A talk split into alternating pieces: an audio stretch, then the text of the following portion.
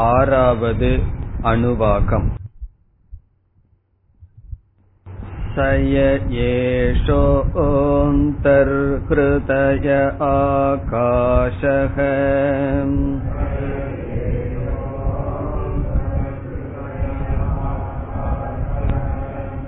तस्मिन्नयं पुरुषो मनोमयः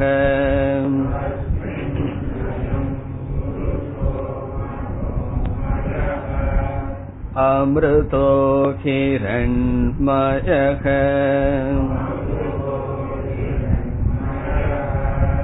अन्तरेण तालुके य एषस्तन इवावलम्बते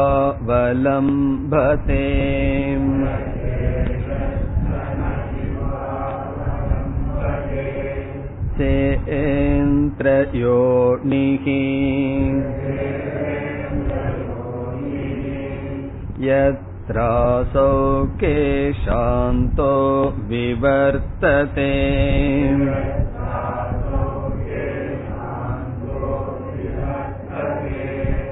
व्यपोह्य शीर्षकपाले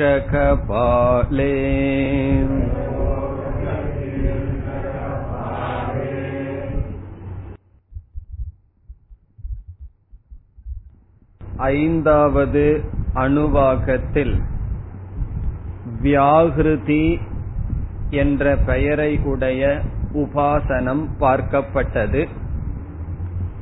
அந்த உபாசனத்தினுடைய இறுதியில் பார்த்தோம். வியாகிருதி உபாசனம் தனியாக செய்யக்கூடாது. அதை செய்ததற்கு பிறகு இந்த ஆறாவது அணுவாகத்தில் சொல்கின்ற உபாசனையும் சேர்த்து செய்ய வேண்டும் என்று பார்த்தோம். ஆகவே சென்ற உபாசனமும் இந்த உபாசனமும் சேர்ந்து செய்யப்பட வேண்டும். இந்த ஆறாவது உபாசனத்திற்கு அந்தர்ஹய உபாசனம் என்று பெயர்.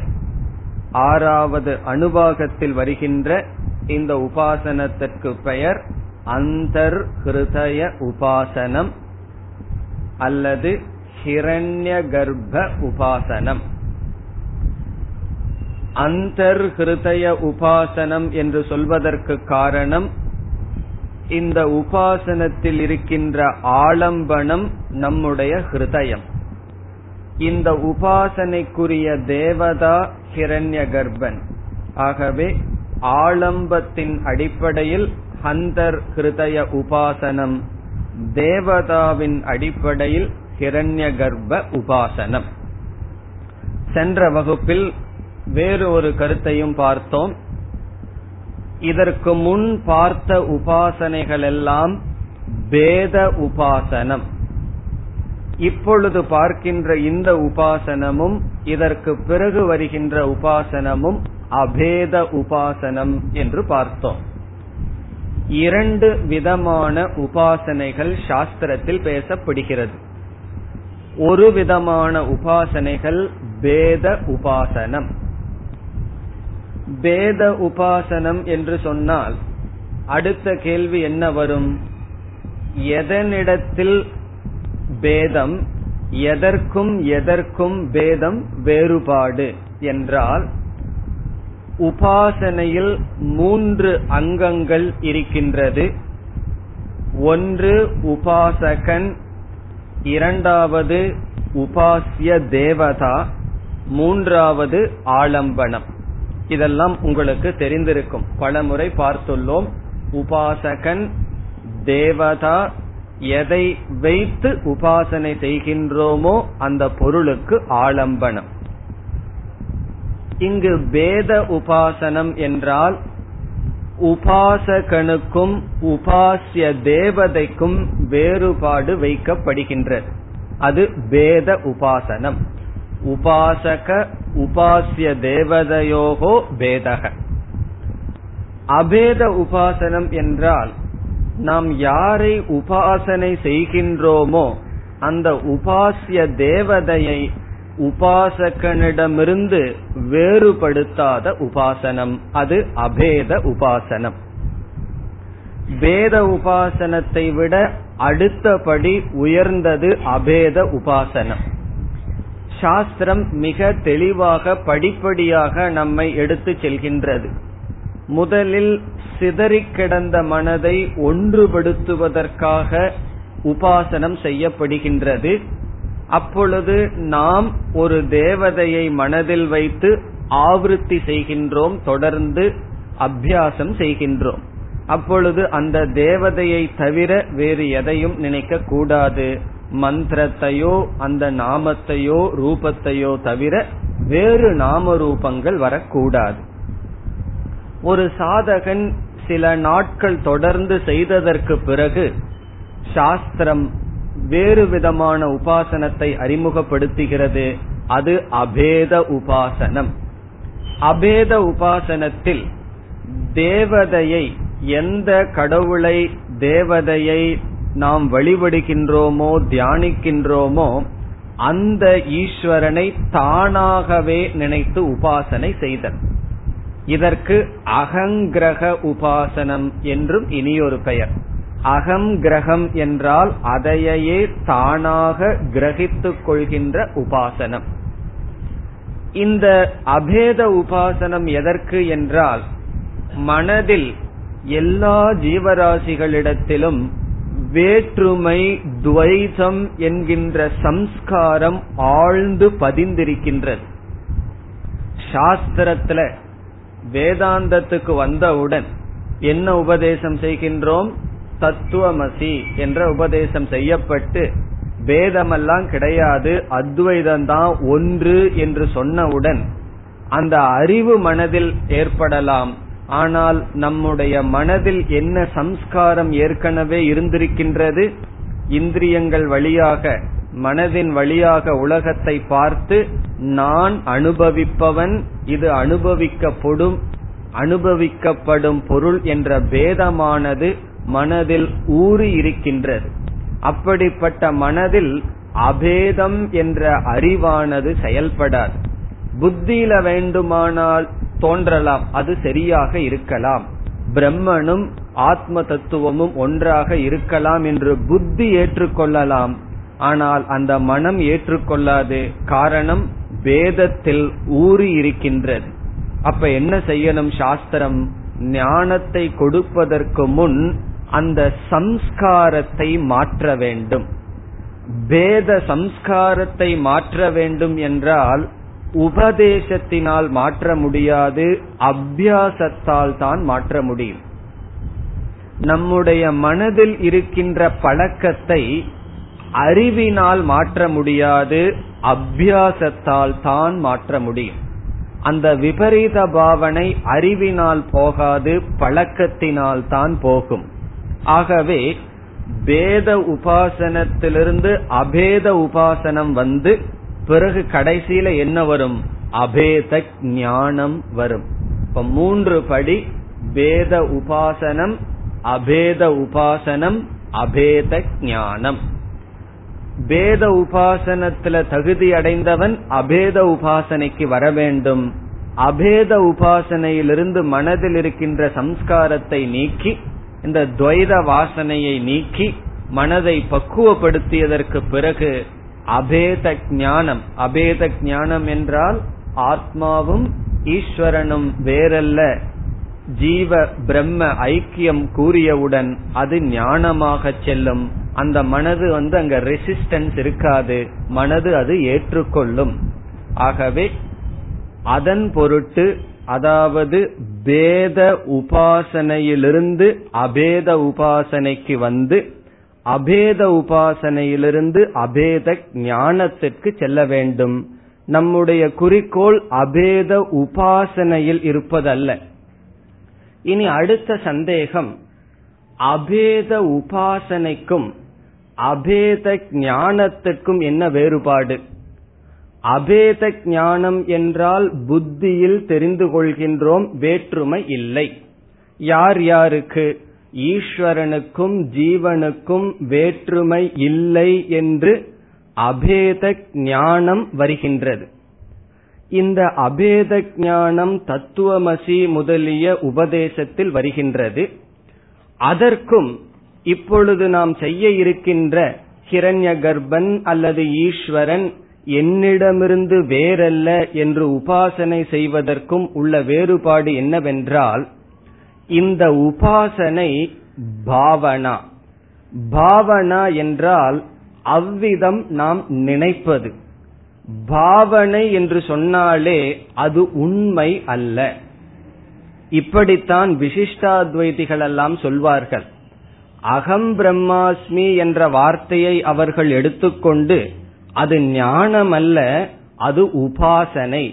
நீ உன்னை பிரம்மனாக கற்பனை செய் நினைத்து கொண்டிரு என்று சொல்வார்கள். அதற்கு ஒரு நியாயம் இருக்கின்றது. என்ன நியாயம் என்றால் கீழான ஒன்றை மேலான ஒன்றாக நினைப்பதனால் அதுவும் மேலாக ஆக்கப்படுகின்றது.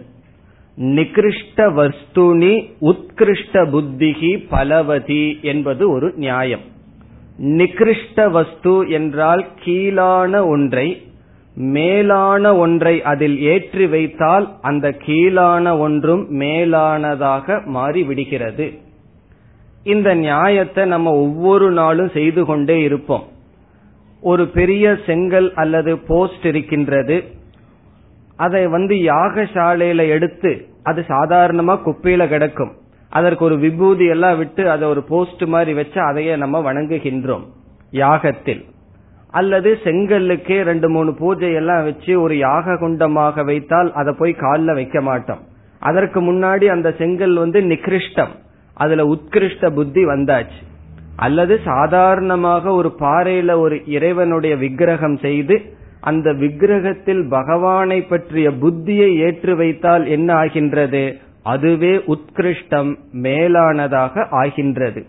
அதனுடைய அடிப்படையில் நம்மளுடைய மனம் கீழானது ஜீவன் கீழானவன் நான் கற்பனை செய்கின்றேன். என்னை உயர்த்தும் பொருட்டு சம்ஸ்காரத்திற்காக ஈஸ்வரனாகவோ ஹிரண்ய கர்ப்பனாகவோ கற்பனை செய்கின்றேன்.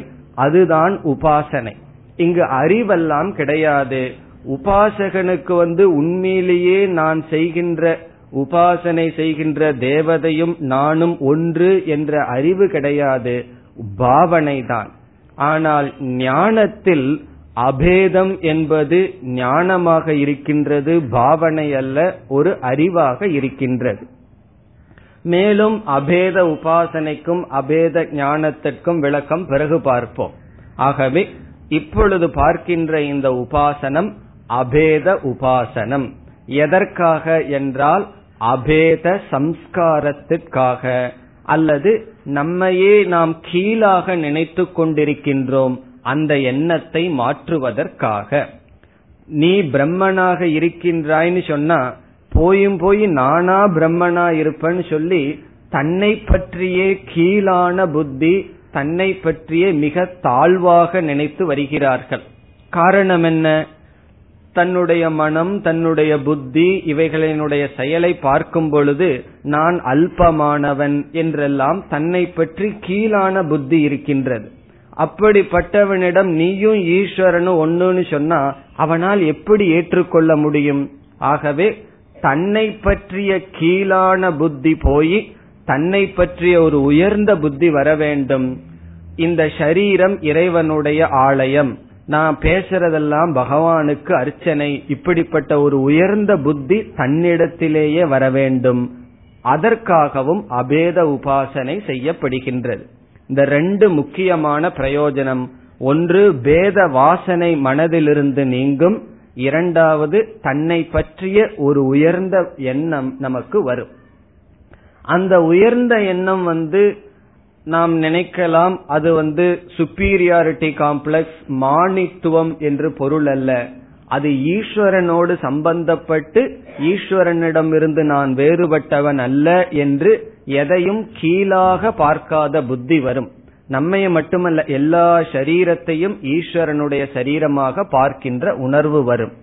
இந்த பக்குவம் அடைந்ததற்கு பிறகு என்ன நடக்கும்னா நம்ம பிரம்மவல்லிக்குள் சென்றால் அங்கு பிரம்மவித் ஆப்னோதி பரம்னு ஆரம்பிச்சு அந்த சத்தியம் ஞானம் அனந்தம் சொல்லி நீதான் அது என்று சொல்லும் பொழுது அந்த இப்படிப்பட்ட மனதுடன் பிரம்ம விசாரத்திற்கு சென்றால் அந்த பேத பாவனை நீங்கி அபேத ஞானம் நமக்கு ஏற்படும்.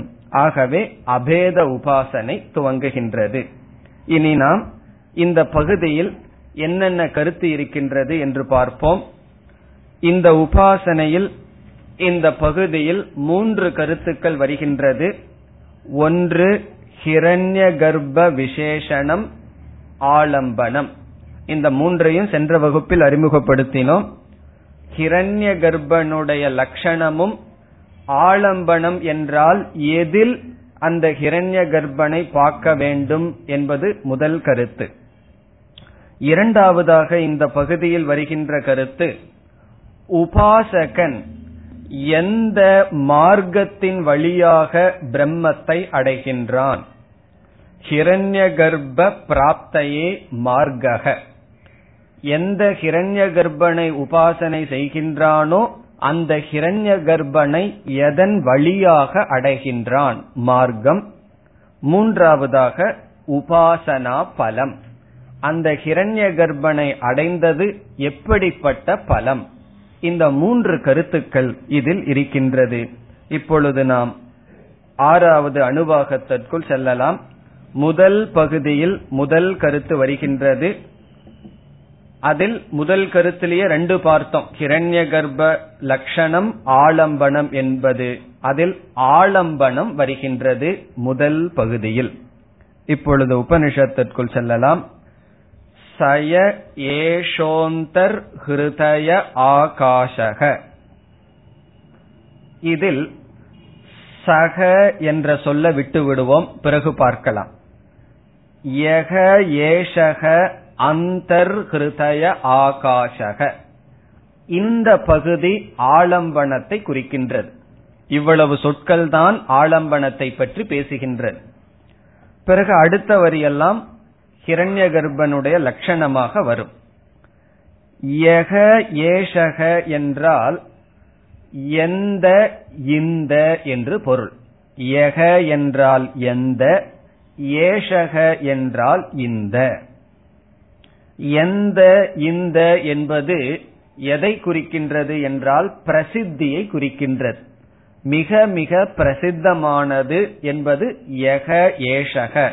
எகன எந்த இந்த என்றால் மிக மிக பிரசித்தமானது. இப்ப நம்ம எதை பார்த்துட்டு இருக்கின்றோம் உபாசனைக்குரிய ஆலம்பனத்தை பார்க்கின்றோம்.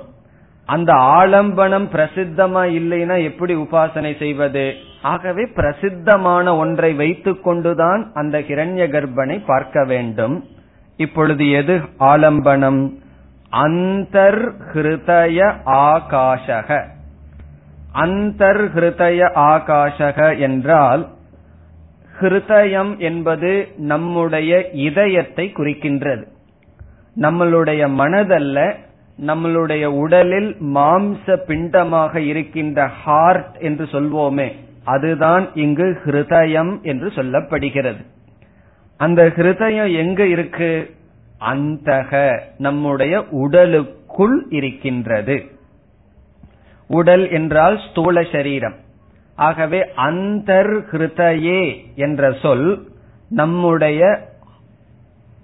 உடலுக்குள்ளிருக்கின்ற இதயத்தை குறிக்கின்றது.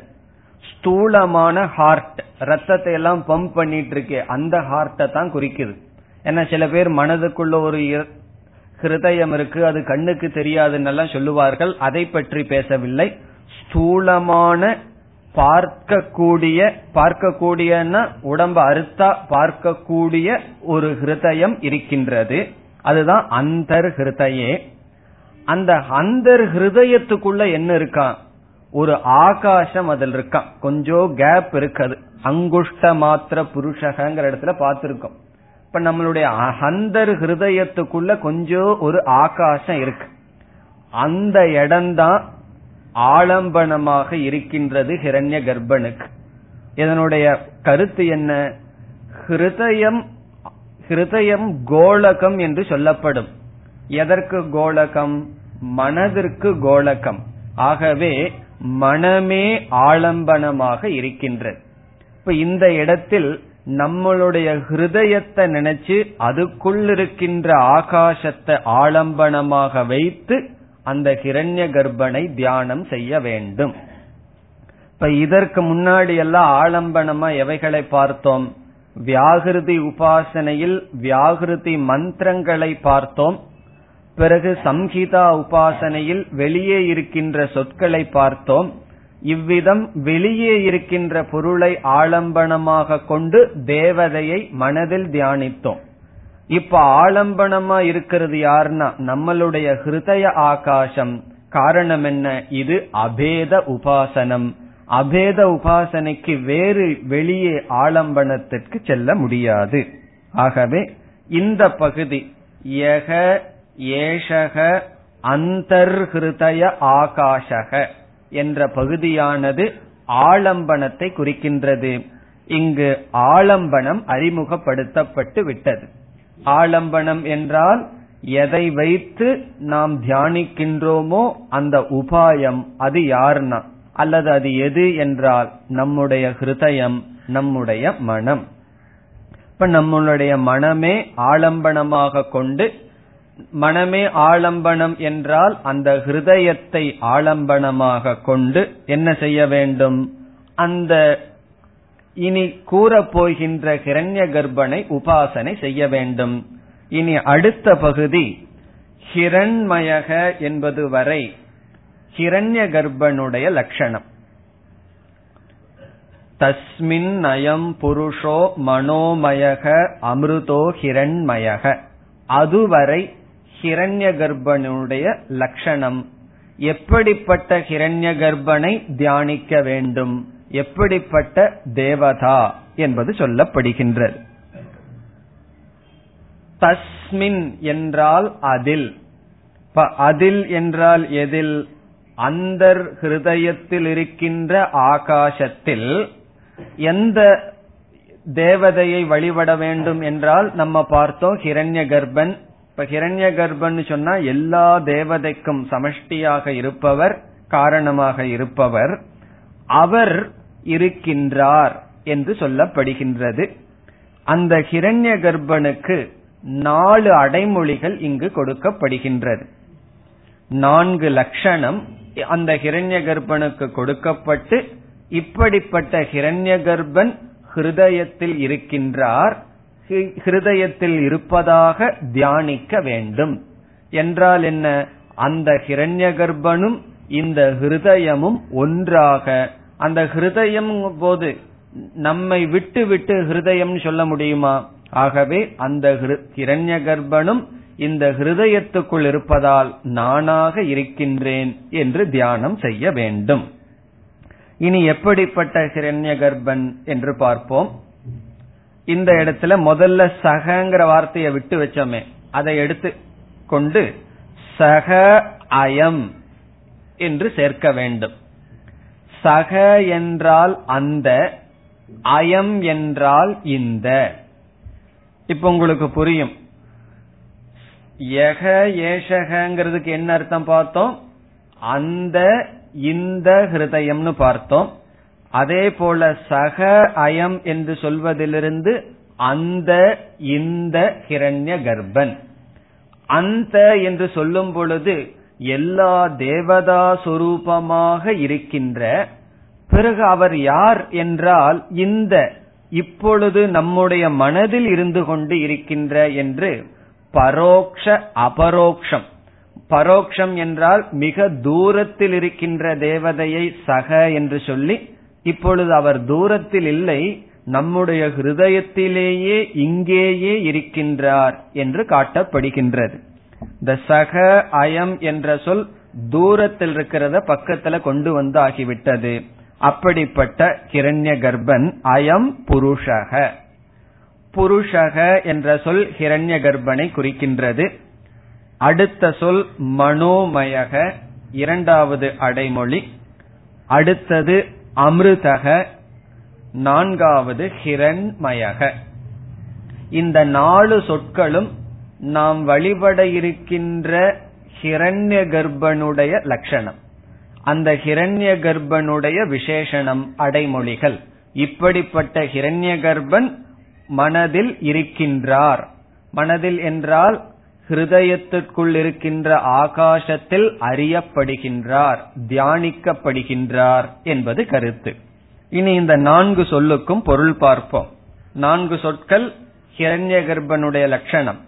புருஷக மனோமயக அமிர்தக ஹிரண்மயக. ஒவ்வொன்றாக எடுத்து பார்ப்போம். முதலில் புருஷக என்ற சொல்லை எடுத்துக்கொள்வோம். இந்த நாலு சொல்லும் ஹிரண்ய கர்ப்பனுடைய லட்சணம். புருஷக என்றால் இரண்டு பொருள் கொடுக்கப்படுகின்றது. பல இடத்துல நாம படித்த கருத்து தான் ஒன்று புரி சயனாத் புருஷக. புரி என்றால் உடல். நகரம் இந்த இடத்துல உடல். ஷயனாத் என்றால் அதில் வெளிப்படுகின்றார். நம்ம உடல்ல அவர் இருக்கின்றார். நம்முடைய மனதில் அவர் வெளிப்படுவதனால் புருஷக. இந்த ஹிரண்ய கர்ப்பன் எங்கிருக்கார்? நம்மளுடைய மனதிலேயே அறியப்படுவதனால் ஒவ்வொரு ஜீவராசிகளினுடைய உடலுக்குள் வீற்றிருப்பதனால் புருஷக என்று சொல்லப்படும். எல்லா ஜீவராசிகளினுடைய ஸ்தூல சரீரம் ஒரு சிட்டி நகரத்திற்கு உதாரணமாக சொல்லப்படுகிறது.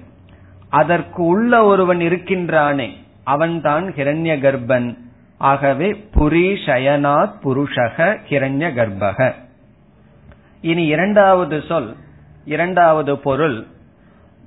பூகு புவக சுவகங்கிற வியாகிருதியில எல்லாம் எல்லா லோகத்தையும் மகக என்ற வியாகிருதியினால் சொல்லப்பட்ட ஹிரண்ய கர்ப்பன் வியாபித்தார்னு பார்த்தோம்.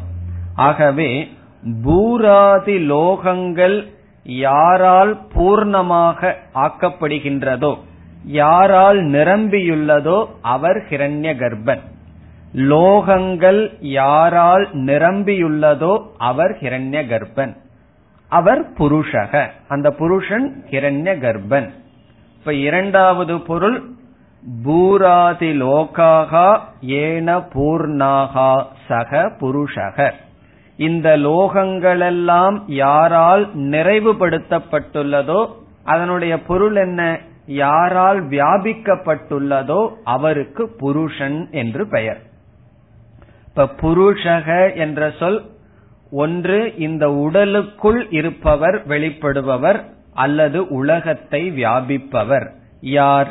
இந்த இடத்தில் ஹிரண்ய கர்ப்பன் இந்த புருஷகங்கிற சொல்லுக்கு நம்ம வேறொரு அர்த்தம் இதே ரெண்டு அர்த்தம் வேறொரு இடத்திலையும் பார்த்திருக்கோம்.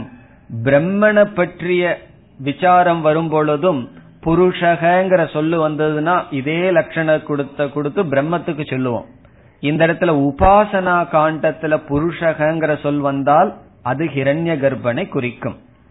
சாஸ்திரத்திலே மட்டும் ஒரு சொல்லுக்கு இதுதான் அர்த்தம்ங்கிற நிச்சயமே கிடையாது. அந்தந்த இடத்திற்கு தகுந்தாற்போல் நம்ம அர்த்தத்தை எடுத்துக்கணும். புரி ஷயனாத் புருஷகங்கிறது இலக்கணப்படி நிருக்திப்படி அதுதான் அர்த்தம். உபாசனா காண்டத்துல ஹிரண்ய கர்ப்பன் பிரம்மத்தை பத்தி விசாரம் பண்ணும்போது சைத்தன்ய சுரூபமாக உடலில் வெளிப்படுபவர் அர்த்தம்.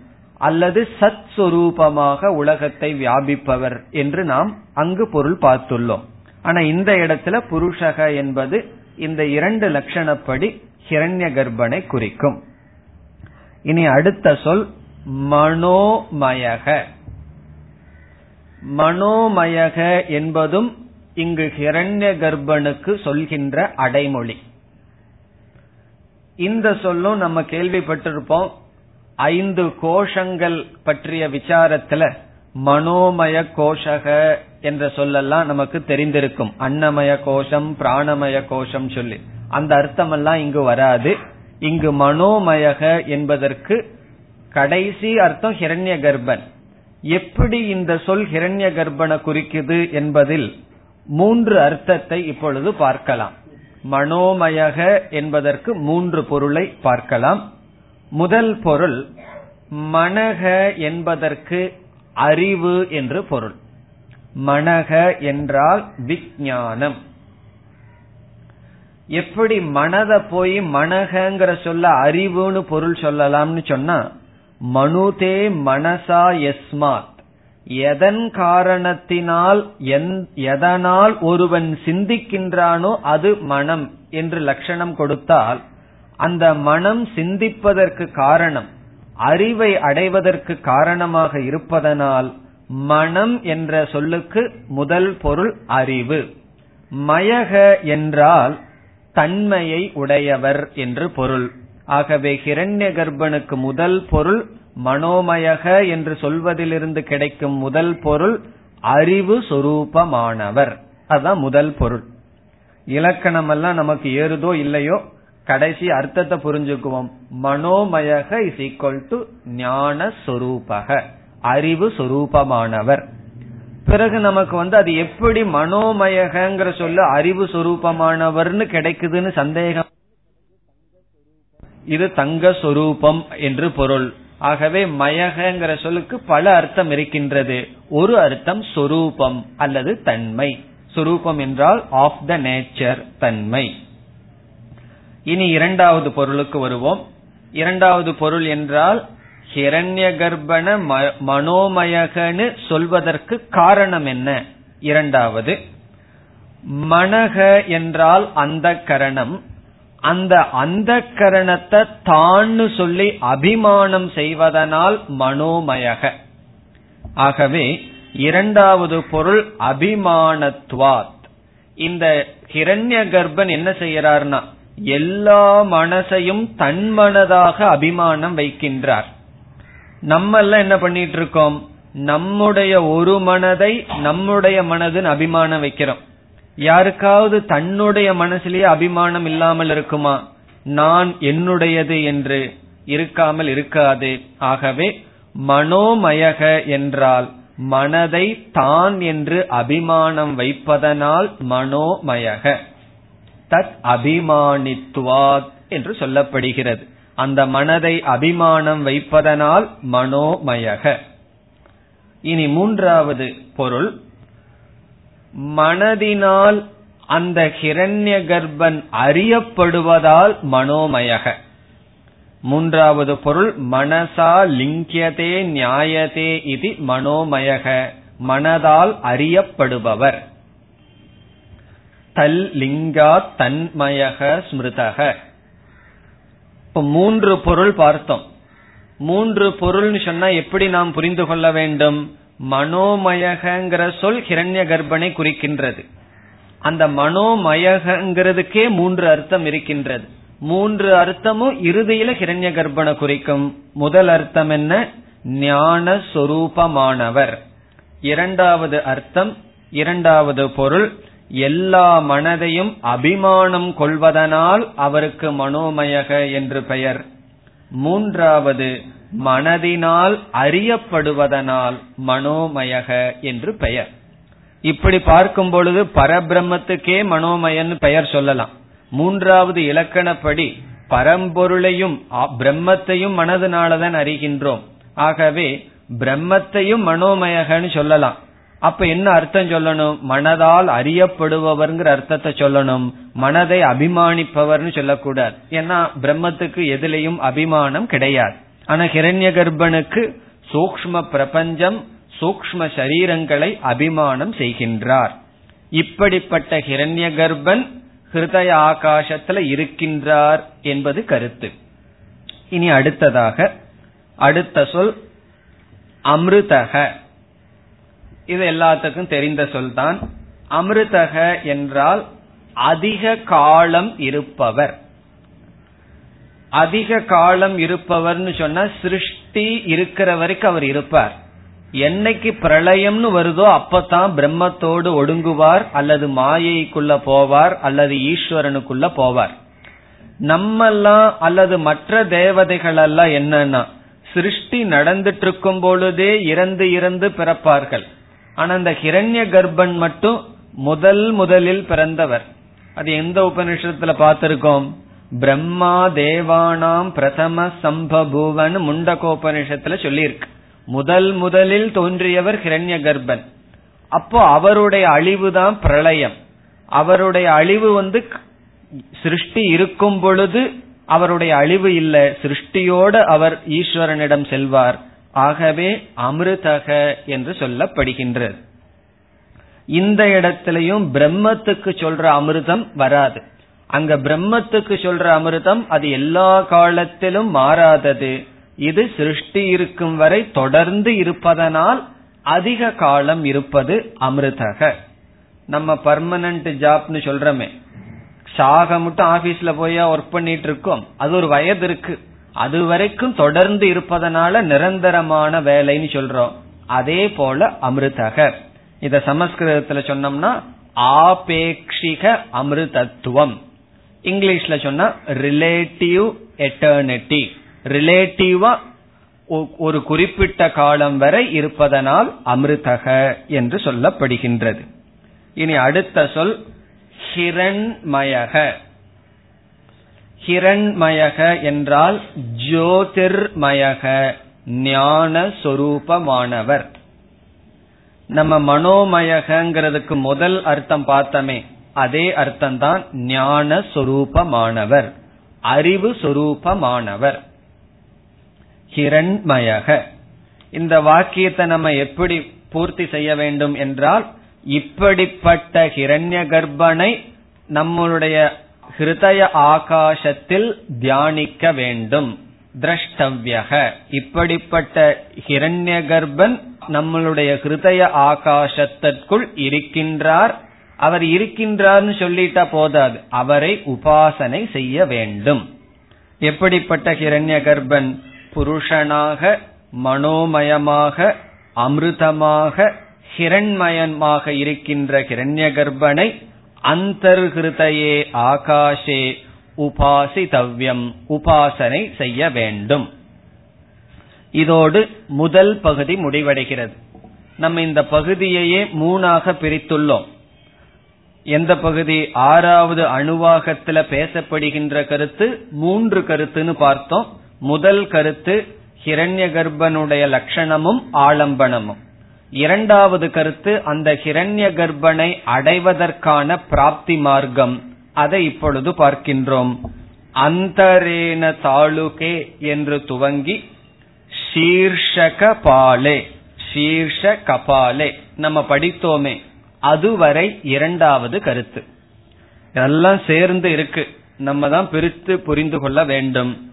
ஏன்னா இந்த தைத்திரிய உபநிஷத்துல உரைநடைய புரிஞ்சுக்கிறதுங்கிறது கடினம். இதில் அந்தரேன தாலுகேவ்ல துவங்கி வெபோஹ்ய சீர்ஷக பாலே. அந்த பகுதி வரை நம்ம பார்க்க இருக்கின்றது இப்பொழுது இரண்டாவது கருத்து. எதன் வழியாக ஹிரண்ய கர்ப்பனை அடைகின்றான்? மந்திரத்திற்குள் செல்வதற்கு முன் அந்த கருத்தை பார்த்துட்டு மந்திரத்திற்குள் செல்லலாம். இவ்விதம் அகங்கிரக உபாசனை செய்பவர்கள் அந்த அகங்கிரக உபாசனை செய்துட்டே அபேத உபாசனையில இருந்து கொண்டே அபேத ஞானத்துக்கு வரவில்லைன்னு வச்சுக்கோம் சில பேர் அப்படியெல்லாம் உபாசகர்கள் இருப்பார்கள். நம்ம எல்லாம் பார்க்கலாம். அவர் ஒரு பெரிய உபாசகர் அம்பாள் உபாசகர் சிவ உபாசகர் விஷ்ணு உபாசகர் எல்லாம் நம்ம கேள்விப்படுவோம். ஆனா அவர்கள் எல்லாம் வேதாந்தம்னு சொன்னா தூரமா ஓடி விடுவார்கள். வரவே மாட்டார்கள். அவர்களுடைய நிலை என்ன? அவர்கள் இறந்ததற்கு பிறகு அவர்கள் தன்னை ஹிரண்ய கர்ப்பனாகவே நினைத்து நினைத்து வந்த காரணத்தினால் அந்த ஹிரண்ய கர்ப்பனோடே ஒன்றாக ஆகிவிடுவார்கள். ஆகவே ஹிரண்ய கர்ப்ப உபாசகசிய ஹிரண்ய கர்ப்ப ரூப பிராப்திகி பலம். அந்த ஹிரண்ய கர்ப்பனாகவே அவர்கள் மாறி விடுவார்கள் அதனால என்ன பிரயோஜனம்னா ஹிரண்ய கர்ப்பன் இருக்கிற வரைக்கும் அவர்கள் அந்த ஹிரண்ய கர்ப்பனுடைய ஒரு அங்கமாகவே இருந்து இந்த பிரளயம் எவ்வளவு காலத்துக்கு பிறகு முடியுதோ அது வரைக்கும் அவர்களுக்கு பிறப்பு கிடையாது இறப்பு கிடையாது. பிறகு என்ன ஆகும்னா மீண்டும் பிரளயம் வரும் பொழுது அவர்கள் அந்த அதோட அவர்களுடைய உபாசனை பலம் முடியும். அவர்கள் பிரளயத்திற்குள் சென்று மீண்டும் ஜீவர்களாக அவர்களுடைய பாப புண்ணியத்திற்கு தகுந்தாற்போல் பிறப்பார்கள். ஆகவே இந்த உபாசகன் அடைகின்ற பிரயோஜனம் ஹிரண்ய கர்ப்ப பிராப்தி. எப்பொழுது? இறந்ததற்கு பிறகு. அது வரைக்கும் கொஞ்சம் சந்தோஷமா தான் இருப்பார். ஏன்னா இவ்வளவு உபாசனை பண்ணிட்டு இருக்கும் வரைக்கும் சந்தோஷமாக இருப்பார். இறந்ததற்கு பிறகு மோட்சம் அல்ல ஹிரண்ய கர்ப்ப பிராப்தி. ஹிரண்ய கர்ப்பனை எதன் வழியாக சென்று அடைகிறார் என்றால் சாஸ்திரத்தில் உபாசகர்களுடைய மரணத்தை பற்றி பேசும் பொழுது இந்த சூக்ம சரீரம் எதன் வழியாக செல்கின்றது என்றெல்லாம் பேசப்படுகின்றது. அதை கேட்ட உடனே நமக்கெல்லாம் ஒரே குதூகலமா இருக்கும். அதை கொஞ்சம் தெரிஞ்சிட்டோம்னா உபாசகர்கள் சாகும்போது போய் பக்கத்துல இருந்து பார்த்து அவர் எதன் வழியா போறாருன்னு பாத்துரலான்னு நமக்கு தோன்றும். இதெல்லாம் சூக்மமானது நம்ம ஸ்தூலமான கண்ணுக்கு தெரியாது. ஆகவே இவைகளெல்லாம் சூக்மமான விஷயங்கள். விஞ்ஞானத்திலேயோ எந்த ஞானத்திலையும் இதை நிரூபிக்க முடியாது. சாஸ்திரம் இதை பற்றி பேசுகிறது. கண்ணிலேயோ சயின்ஸ்லயோ நம்ம எல்லாம் பார்க்க முடியாது. இல்ல அப்படின்னா ஒரு உபாசகர்கள் போகும்போது கண்ணாடி ரூம்ல பூட்டி வச்சுட்டோம் அப்படின்னா அப்படியெல்லாம் எக்ஸ்பிரிமெண்ட் பண்ண ஆளுக உண்டு. கண்ணாடியில் ஏதாவது தூர் இருக்கான்னு பார்க்கலாம் அப்படின்னு எல்லாம் சொல்லி. அதெல்லாம் ஸ்தூல விஷயம். இது சூக்மமான விஷயம். அவர்கள் எப்படி செல்வார்கள் என்றால் உடலில் விதவிதமான நாடிகள் இருப்பதாக சாஸ்திரம் பேசுகின்றது. இந்த சாஸ்திரம் நாடி என்று பேசும் பொழுது அது எதை குறிக்கின்றது என்று கூட நமக்கு தெரியாது. நம்ம உடம்புல சில நரம்புகள் இருக்கின்றது அதை குறிக்கின்றதா? அல்லது சூக்மமான நாடியை குறிக்கின்றதா என்றும் நமக்கு தெரியாது. ஆகவே விதவிதமான நாடிகள் பேசப்படுகின்றது. அதில் யோக சாஸ்திரத்தில் பிரசித்தமான சுஷும்னா நாடி என்று ஒரு நாடியானது பேசப்படுகின்றது. நாடின்னு சொன்னா ஏதோ ஒரு நரம்ப போல பரவி இருக்கின்ற ஒன்றுன்னு மட்டும் புரிஞ்சுக்குவோம் அது நம்மளுடைய ஸ்தூல சரீரத்தில் ஒரு அங்கமா இருக்கா? அல்லது அது கண்ணுக்கு தெரியாத சூக்மமா இருக்கான்னு நமக்கு தெரியாது. என்ன இப்பெல்லாம் சொல்கிறார்கள் அல்லவா? நம்ம உடம்ப போல இனி ஒரு உடம்பு இருக்கு பிராணிக் பாடின்னு எல்லாம் சொல்றாங்க. அதெல்லாம் சூக்மம்னு சொல்கிறார்கள். அதே போல ஒரு சூக்மமான நாடி இருக்கின்றது. அந்த சுஷும்னா நாடியானது தலை வழியாக உச்சந்தலை வழியாக அது செல்கின்றது. அந்த உச்சந்தலை வரைக்கும் அந்த சுஷும்னா நாடி போகுமா? இந்த உபாசகன் என்ன செய்வார்களாம்? கடைசி காலத்தில் இந்த சுஷும்னா நாடி வழியாக சென்று உச்சந்தலையிலிருந்து அவர்கள் இந்த ஸ்தூல சரீரத்திலிருந்து சூக்ம சரீரம் வெளிக்கிளம்பும். அதுதான் இங்கு சொல்லப்படுகிறது. பிறகு இந்த சுஷும்னா நாடி எந்த இடத்துல ஆரம்பிச்சிருக்கு? இதெல்லாம் நமக்கு சொல்லல. ஹிருதயத்திலிருந்துன்னு வச்சுக்குவோம். அல்லது உடம்பு பூரா வியாபிச்சிருக்கலாம். எதன் வழியாக தலைக்குள்ள போகுது என்று இங்கு பேசப்படுகின்றது. நம்மளுடைய கடவா இருக்கின்றது. அதுக்குள்ள நாக்கு இருக்கு. அதற்குள்ள பார்த்தா இனி ஒரு தசை மாதிரி ஒன்னு தொங்கிட்டு இருக்கும். அல்லவா? அது வழியாக சுஷும்னா நாடி போகுதான். போய் தலை வழியாக அது தலையை துளைத்து செல்கின்றது. அதன் வழியாக என்ன செய்கின்றான்? ஒரு உபாசகன் மரண காலத்தில் செல்கின்றான். ஞானி அல்ல உபாசகன் செல்கின்றான். அதுதான் இங்கு பேசப்படுகின்ற கருத்து. இப்பொழுது பார்ப்போம். அந்தரேன தாளுகே. தாளுகம் என்றால் கடவாய் பேலட் அந்தரேன தாளுகே என்றால் தாளுக்கையோகோ மத்தியே. மேல்வாய் கீழ்வாய் இந்த இரண்டு வாயுக்குள் மத்தியில் மத்தியில் என்ன இருக்குன்னா நாக்கு இருக்குன்னு நம்ம சொல்லுவோம். இந்த வாய்க்கும் மேல் வாய்க்கு இடையில நாக்கு இருக்கு. அந்த நாக்கினுடைய கடைசி ஸ்தானத்துல நம்ம கண்ணாடியில வாயை திறந்து பார்த்தோம்னா ஒன்னு என்ன தெரியும்? ஒன்று தொங்கிக் கொண்டு இருக்கும். அது எப்படி இருக்கின்றது என்று உபனிஷத் சொல்கின்றது. பசுவிடமிருந்து பாலை எடுப்பதற்காக பயன்படுத்தப்படுகின்ற அந்த காம்பு எப்படி இருக்குமோ அந்த மடியிலிருந்து வருகின்ற காம்பு அதுபோல் தொங்கிக் கொண்டிருக்கின்றது ஒரு பகுதி. அதன் வழியாக சுஷும்னா நாடி சென்று தலைக்கு செல்கின்றது என்று சொல்லப்படுகின்றது. ஆகவே அந்தரேன தாளுகே என்றால் இரண்டு கடவாய்க்கு மத்தியில் யக ஏஷக. யக ஏஷக நம்ம ஏற்கனவே பார்த்துட்டோம் பிரசித்தமான. இந்த பிரசித்தமான ஒரு மாம்ச பிண்டம் அது என்னன்னா ஒரு தசையினால் ஆனது மாம்ச பிண்டம் இருக்கின்றது. அது எப்படி இருக்கின்றது என்றால் ஸ்தனக இவ அவலம்பதே. ஸ்தனக என்றால் பசுவினுடைய காம்பு. இவ என்றால் போல அவலம்பதே என்றால் தொங்கிக் கொண்டிருக்கின்றது. அந்த மாம்ச பிண்டமானது இரண்டு கடவாயுக்குள் மத்தியில் பசுவினுடைய காம்பை போல ஸ்தனக இவ அவலம்பதே தொங்கிக் கொண்டிருக்கின்றது. அதற்கு அடுத்த கருத்தை நம்ம சேர்த்திக்கணும். அதற்கு இடையில் சுஷும்னா நாடி சென்றுள்ளது என்று இங்கு சொல்லவில்லை. நம்ம சேர்த்திக்கணும்.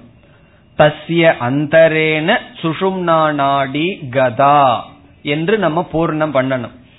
ஏன்னா இந்த இடத்துல சுஷும்னா நாடிங்கிற பேச்சே கிடையாது.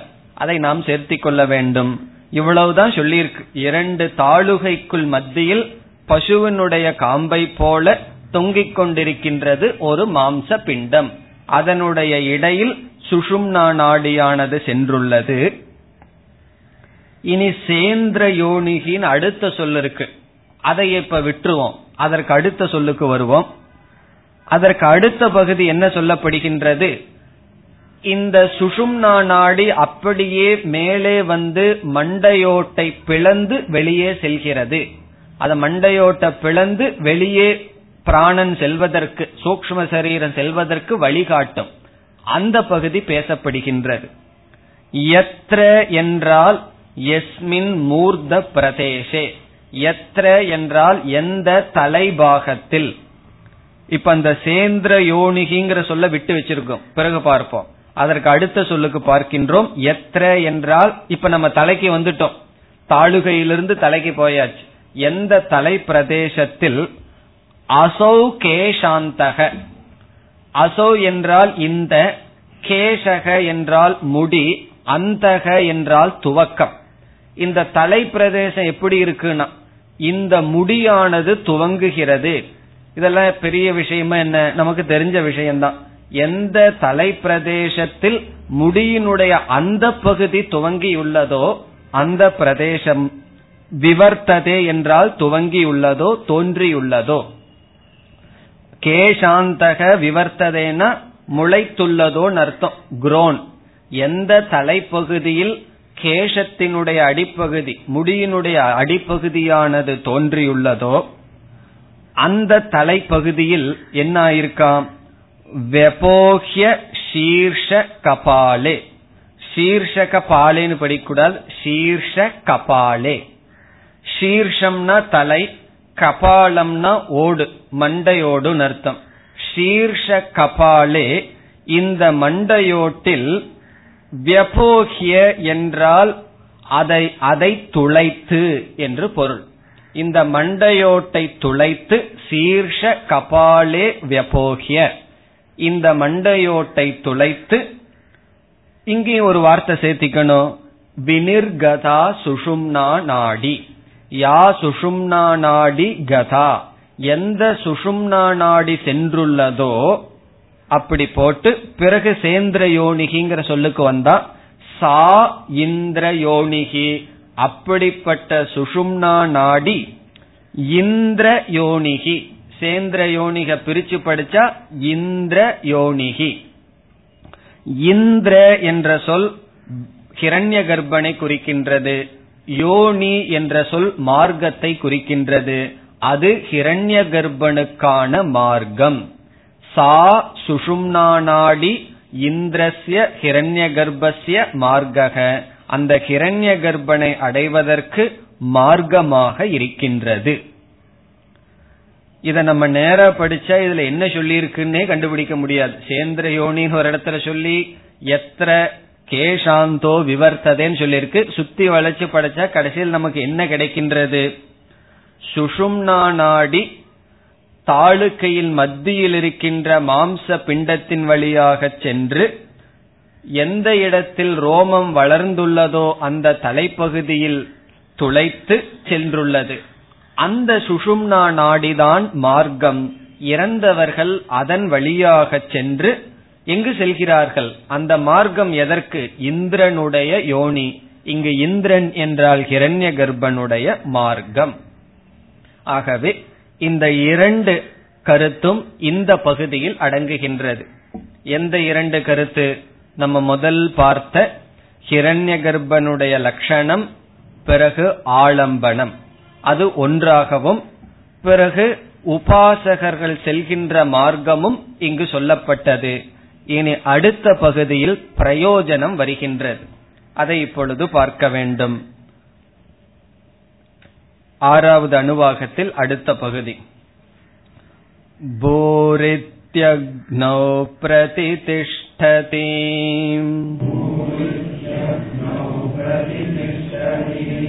भुव इति वायौ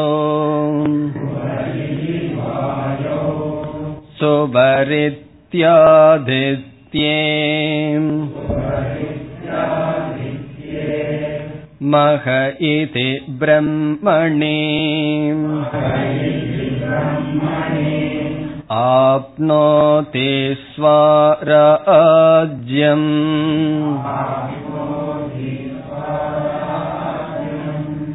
आप्नोति मनसस्पतिम्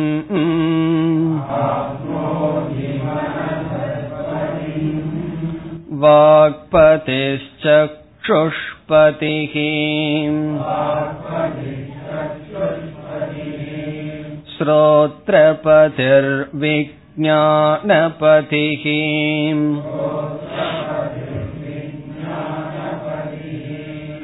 एतत्ततो भवति आकाशशरीरं ब्रह्म।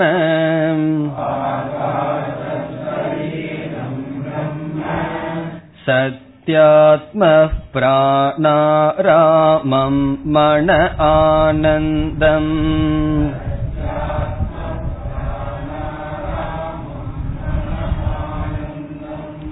शान्तिसमृद्धममृतम् इति प्राचीनयोग्योपास्व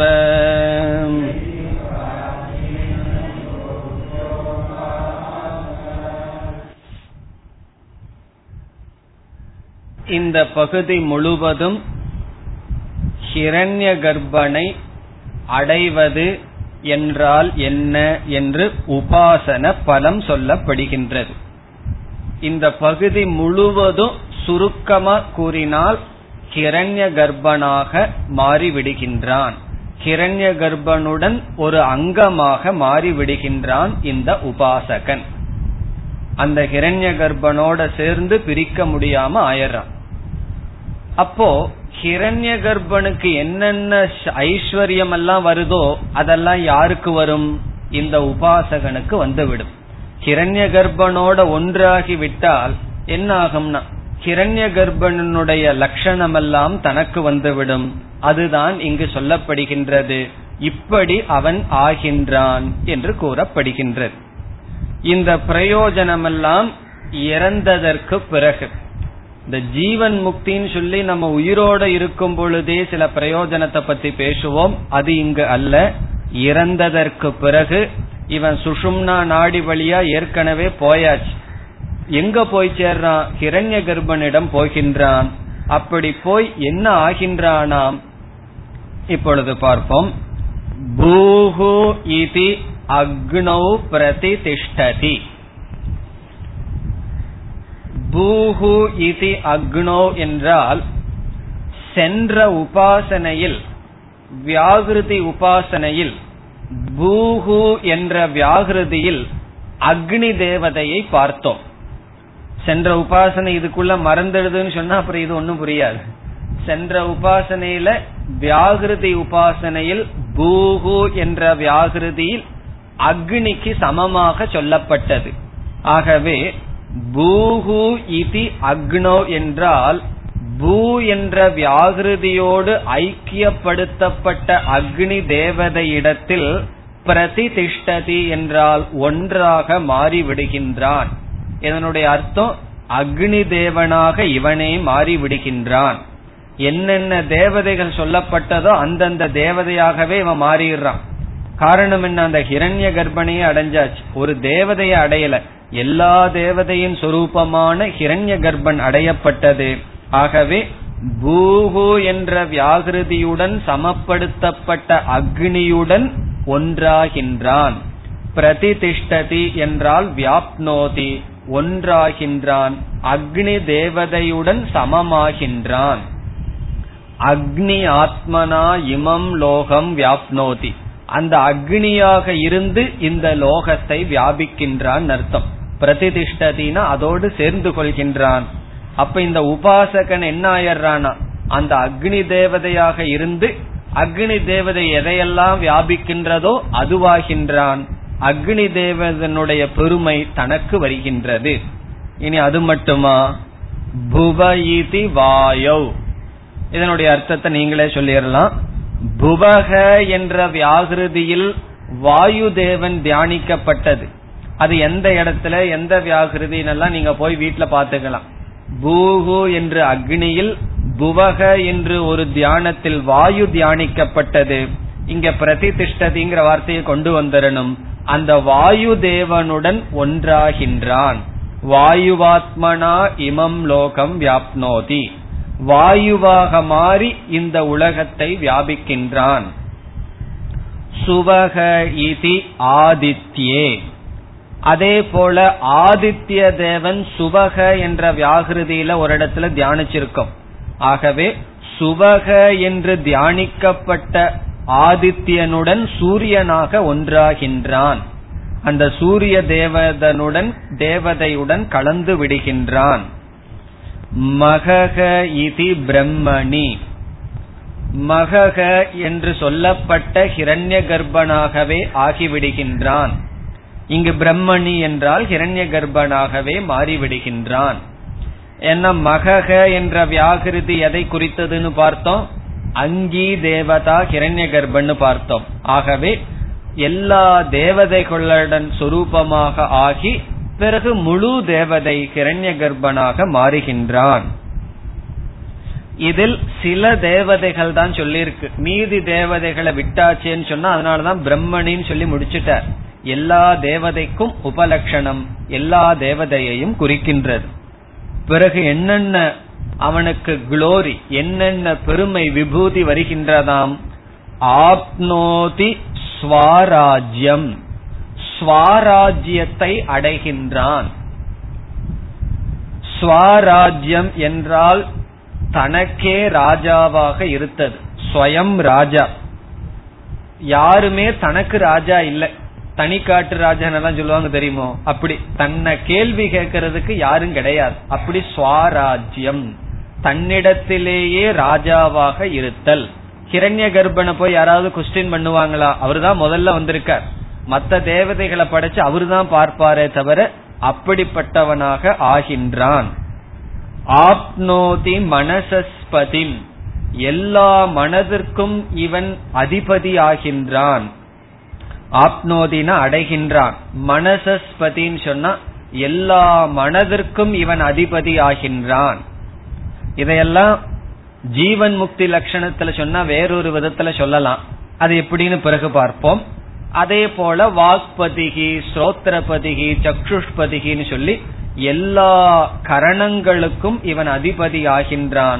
இவைகளெல்லாம் என்னன்னா இந்த உபாசகன் ஹிரண்ய கர்ப்பனோடு ஒன்றாகி ஹிரண்ய கர்ப்பனுடைய விபூதி தனக்கு வருகின்றது என்று சொல்லப்படுகின்றது மேலும் அடுத்த வகுப்பில் பார்ப்போம் ॐ पूर्णमधः पूर्णमिधम् पूर्णात् पूर्णमुदच्छते पूर्णस्य पूर्णमादाय पूर्णमेवावशिष्यते ॐ शान्ति शान्ति शान्तिः